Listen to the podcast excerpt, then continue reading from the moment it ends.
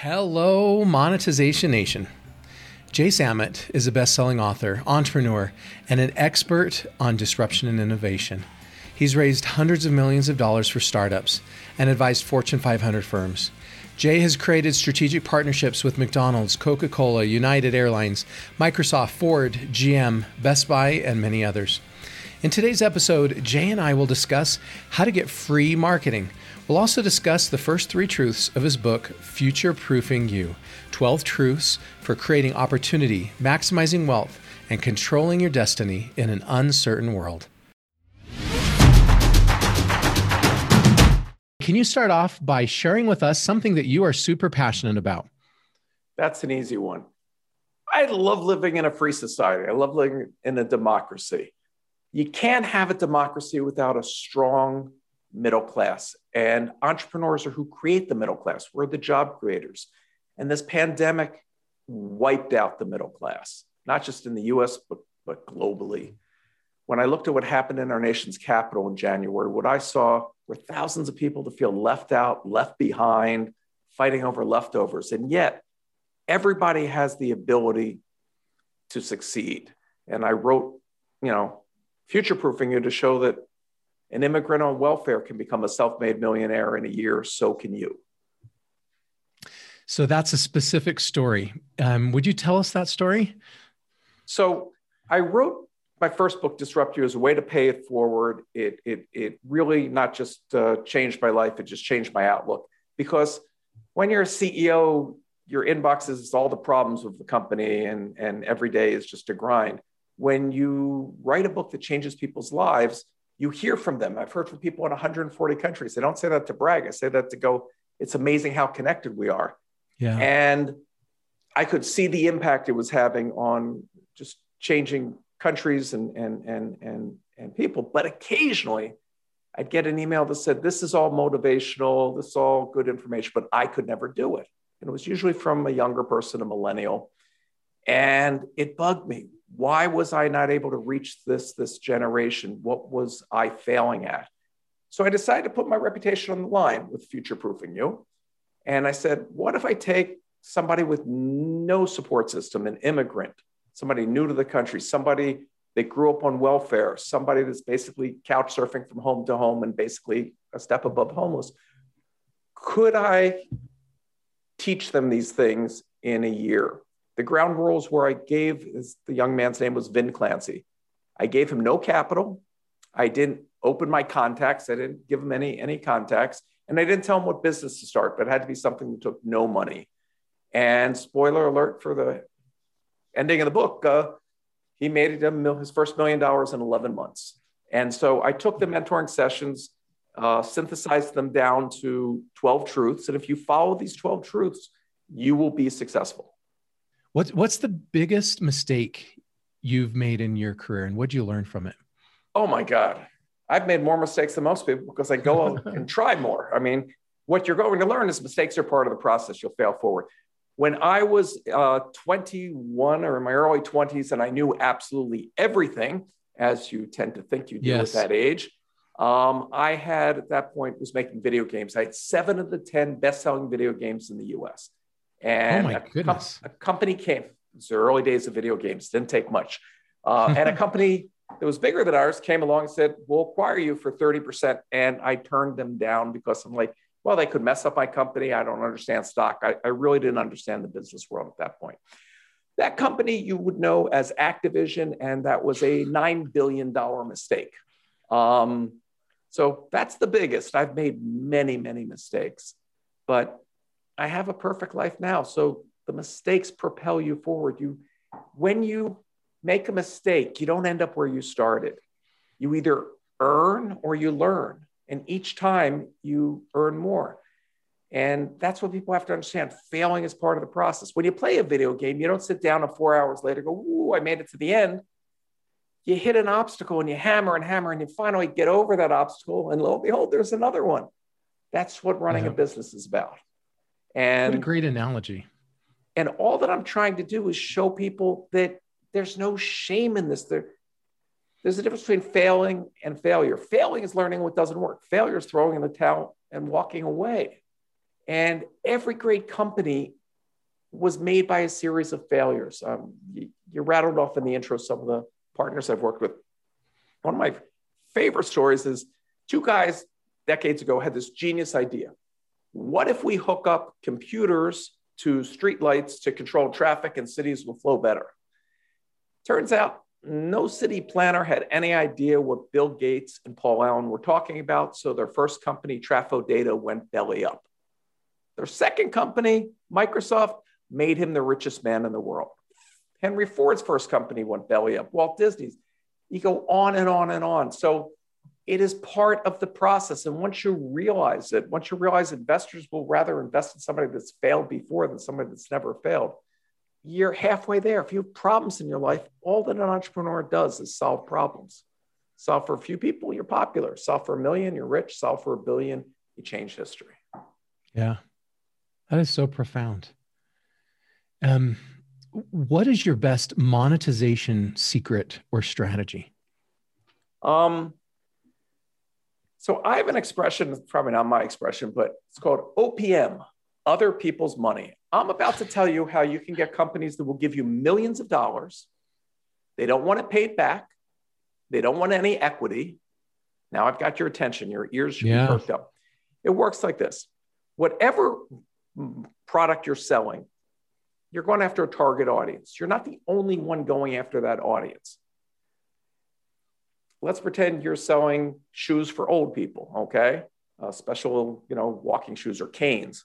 Um, there's other companies who want to reach that audience, maybe a drug manufacturer, maybe whatever. They have huge marketing budgets, but because of the structure of corporations nowadays, they don't have any new ideas. So if you can get your idea to help them reach that audience, they'll spend millions of their dollars to make your business. So I'll give you an example. Um, Sony was in trouble. Uh, Apple was was kicking their butt with the iPod and iTunes, and they were late to the game. So I was brought in to turn around Sony and launch their com- competition to iTunes. iTunes was already out there and spent a hundred million dollars a year marketing. My marketing budget was zero dollars and zero cents.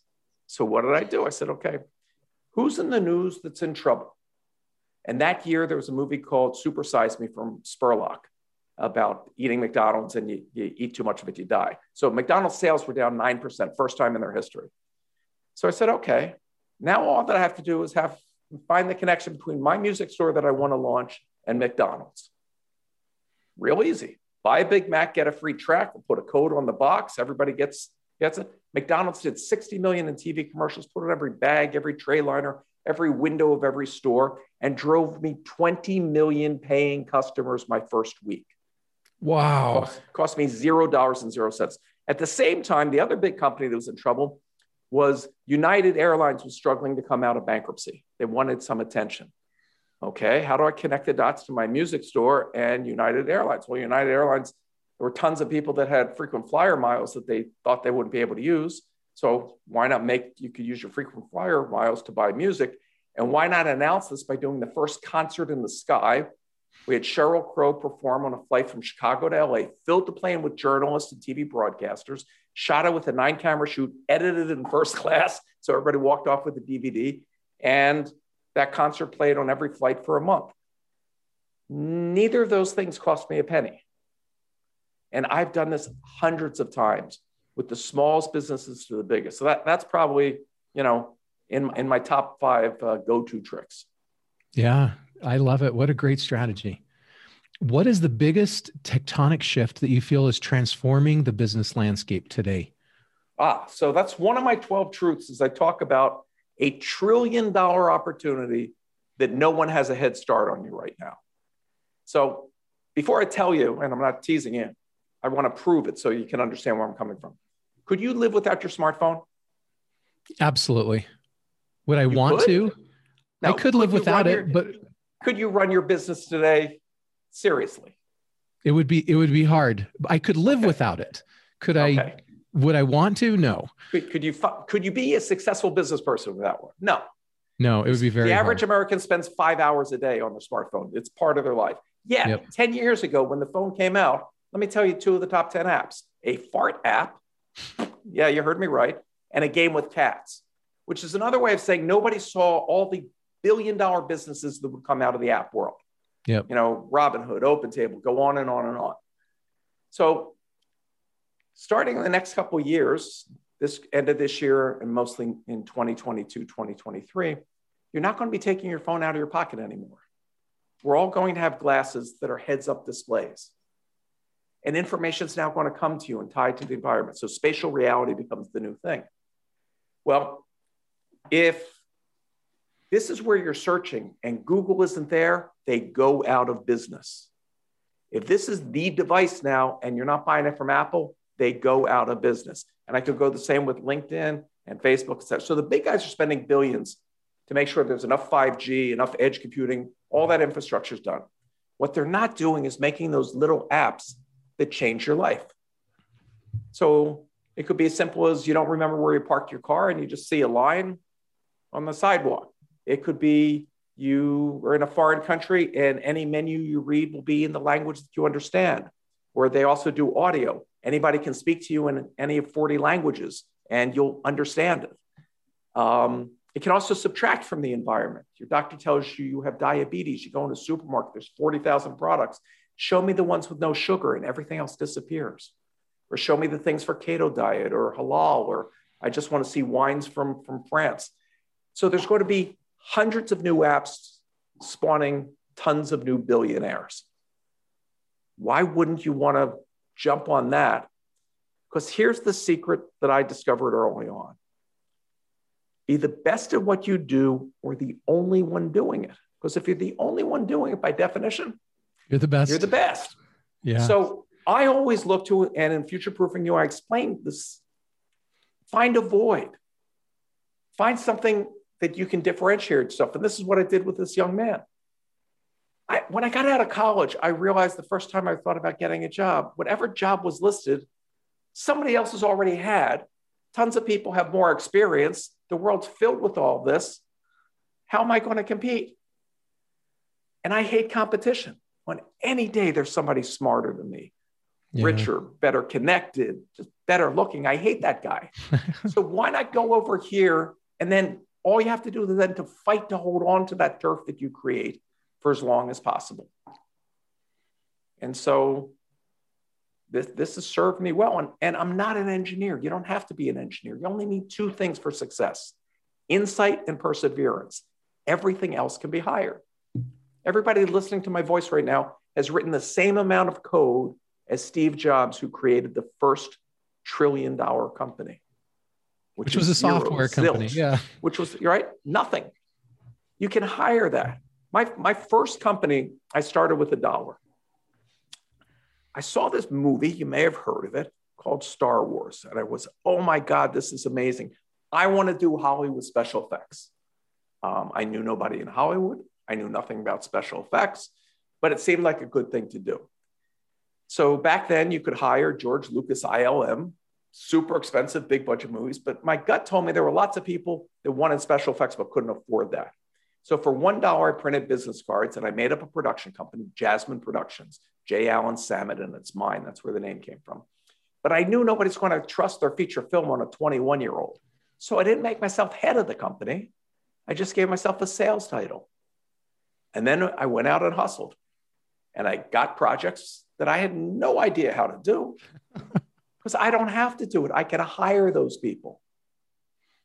And that's all that you're going to do in your entire career. So don't get hung up on, I don't know how to do this, I don't know how to do that. If you had a sales meeting in New York, you sure don't know how to make a plane or probably how that heavy plane takes off. But you can utilize it to get to where you're going. And that's all that I'm trying to teach people to do in future proofing you. I love it. Let's let's dive right into that then. Okay. Let's dive into the 12 truths in um, in future proofing you. So number one, you must have a growth mindset. How do we develop that growth mindset? So what happens through your life is your teachers, your parents, your well wishers want to shield you from pain. All Oh, pain's so dangerous. So they steer you away from trying things where you'll fail. They put that voice in your head, you're not good enough, you can't do it. That's a horrible thing. So disrupt you was to teach people, you know, everybody thinks of changing the world, but nobody thinks of changing themselves, to change that voice. Within if I was going to get somebody that grew up from a, an absolute fixed mindset that he can achieve type of environment to being a millionaire in one year, I didn't have time for the organic growth. So in our very first meeting, I lied to Vin. And he didn't find this out till he read the book, which was kind of funny, um, at least from my standpoint. He, he texted me, haha. Um, there's a psychological principle called the Pygmalion effect. A professor went to school, tested all the kids, told the teachers these three students would be super learners, super achievers. They, they excel this year. At the end of the year, when they tested all the kids, those three kids were the stars. But the professor lied. He just picked three names out of a hat. If you tell people they're special and you treat them special, they will be special. So I told Vin that I interviewed over 100 different candidates. In fact, he was the only one I interviewed. And he was the, and I told him he was the only one that had all the attributes to be a self-made millionaire. Oh my goodness. And so he believed it. That put him into that mindset. If this old dude that's successful sees it, then I guess I'll go along. And it's interesting, unbeknownst to me, when I left him after that first meeting, uh, I bought him pizza twice. That's the only help I gave him. And our first meeting, we had pizza. He stayed at the Pizza Power and wrote a note to himself. And that note is in the book, Future Proofing You, where, in my words, not his, he basically said, I don't believe this, but I got nothing else going on. So I'm going to go for it. And that's okay. all it took. If you think you can or you think you can't, you're right. That's the basis of the growth mindset. It's nothing more complex. But and I start each morning with two things that I say in the mirror. Today can be better than yesterday, and I have the power to make it so. And as silly as that may sound, here's what it does it releases endorphins, it lights up my synaptic nerves. It suddenly puts me in a mindset to be able to go out and see whatever problem I face as just an opportunity in disguise. That's the basis of all success. And I teach you exercises to, to, to make this happen, but that's that's really the key. And and what was Vin's business? You want to, so so that's so, that's in number two, I guess. We'll get to that. Well, now his business really doesn't doesn't make a difference, but in his case, he grew up with social media as the normal thing, and he wanted to do social media for other people, like probably 40 million people on the planet. Okay. And if you're a kid on somebody's sofa somewhere, you're not suddenly going to get a call from, you know, General Motors, please do our social media. You're going to meet other broke people that'll pay you $200 a week or $100 a week to do it. So I explained to Vin what we were just talking about fill a void, be the best at what you do. I said, look at the news, look in the news feed, look what people are talking about. What's something new? What's something that's on the zeitgeist of society? And market yourself as the social media expert for that. So that year was the year that Bitcoin went from 1,000 to 20,000. Everybody's talking about Bitcoin.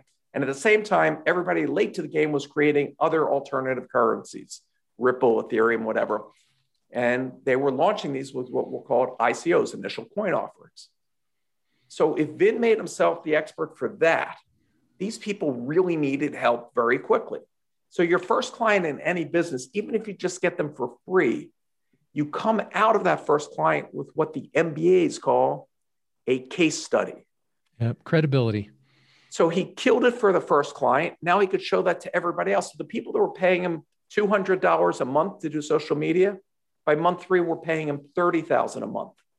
And he was turning away business. It really is that simple. It doesn't mean you're not working your ass off. It doesn't mean that Vin for a year worked harder than most people were willing to, so he can live the rest of his life in a manner that most people can't. It seems like a fair trade. Yeah. Don't spend five hours on your phone. Don't watch TV. Don't go to the game. Don't date. You know, daytime is for prospecting, nighttime was for doing the work. I tell the story in the book of somebody else that I work with, another immigrant that came to this country. He really wanted to be an entrepreneur. And he said, if I could live for a dollar a day, I know I can always make a dollar a day. So with a bunch of top ramen and bags of oranges, Elon Musk lived for a dollar a day for a month. Oh my goodness.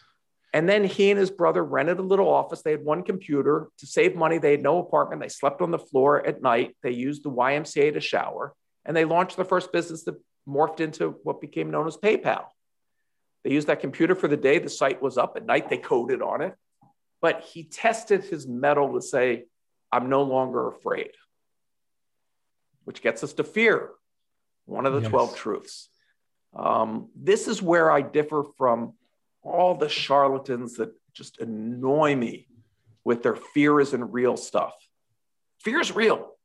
We are biologically hardwired with fear. Fear is why you're here. When your great great grandfather was in that cave and that saber tooth tiger came in, he ran. And that's why you're here to tell the story. Okay. So, the central part of our brain, the fight or flight response, you cannot avoid it. Athletes tap into that. They exercise to get in perfect body shape. But is that fear that releases adrenaline that allows them to become Olympiads? So, here's what you have as fear if you're starting your business fear of failing, fear of embarrassment, fear of losing your money, fear of losing other people's money, your family's money. All legitimate fears. But if you're walking across some railroad tracks that a train is coming at you at 120 miles an hour, are you thinking about those fears or are you thinking about losing your life and jumping out of the way? So you can prioritize fears. So put this fear at the front of your mind. If you're at a job where you're not learning, you're not growing, they're paying you enough to show up but not enough to care, and you're trading a day of your life, a week of your life, a year of your life, 20 years, your whole life. You've given up your life, the one time you have on the planet, the most precious thing you will ever have. For what? Because you're afraid of being embarrassed? Because you're afraid to try? And every day that you put off trying is a day less that you have to make mistakes and build your future. So that's the fear. So you can prioritize fear. Now comes the fun part. If you accept this definition of fear, then turn the table. Everybody you're ever going to try to sell to, recruit, get investment from has the same fears. And I teach you how to use those fears to your advantage, not as a mafia tactic, you know, buy this or I break your knees, but to make them worried about losing their jobs, their position, you know, whatever it may be, if they miss this. And that's a, a key tool. Thank you so much, Jay, for sharing your stories and insights with us today. Here's some of my key takeaways from this episode. Number one, we can use creative marketing partnerships with companies that have reach to grow our marketing exposure, like Jay did with McDonald's. Number two, we often fail before we have success. We should use our failures as lessons to learn. Number three, success requires insight and perseverance.